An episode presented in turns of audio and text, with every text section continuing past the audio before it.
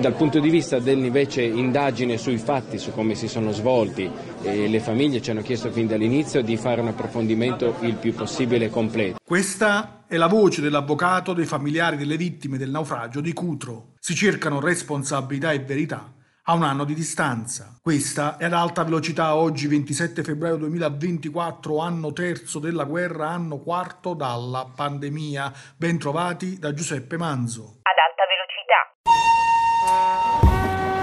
Notizie e pensieri pendolari.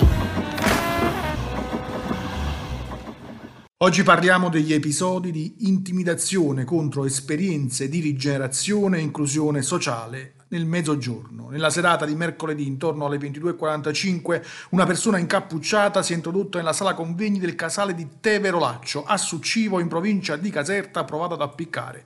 Un incendio, solo per caso fortuito le fiamme non si sono propagate oltre la linea del tavolo dei relatori e quindi i danni si sono limitati. Il casale di proprietà del comune di Succivo negli ultimi vent'anni è stato recuperato fino alla realizzazione di un hub per l'innovazione sociale che ha come capofila Slow Food.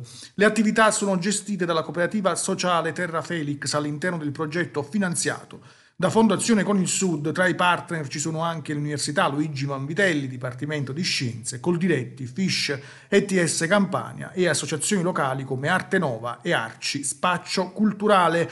Terra Felix è anche uno spin-off di Lega Ambiente. Ascoltiamo ora il presidente di Terra Felix, Francesco Pascale. La cooperativa sociale Terra Felix è nata da un'esperienza di un circolo di Lega Ambiente a Socivo ed è stata creata nel 2012 proprio per eh, poter dimostrare che lavorare sull'ambiente, promuovere eh, iniziative che, eh, rivolte allo sviluppo sostenibile in, in una terra particolare come quella della provincia di Napoli e Caserta potesse diventare un'occasione di lavoro e di opportunità. Uh, oggi uh, Terra Felix rappresenta una grandissima esperienza uh, per oltre 12 12 lavoratori, tra cui anche soggetti svantaggiati.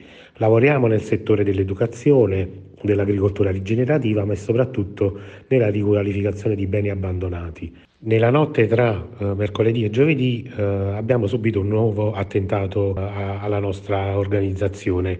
In effetti un, un, uomo incappucciato ha cosparso di benzina la nostra sala convegni e dando, dando, fuoco. Fortunatamente i danni non sono stati ingenti e questo è il terzo attentato che subiamo negli ultimi tre mesi.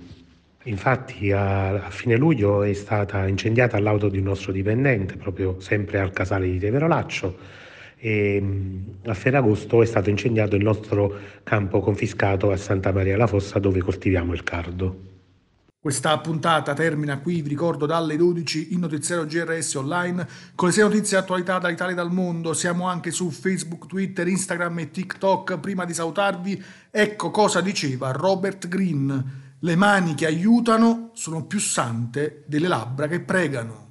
Seppe Manzo, giornale radio sociale.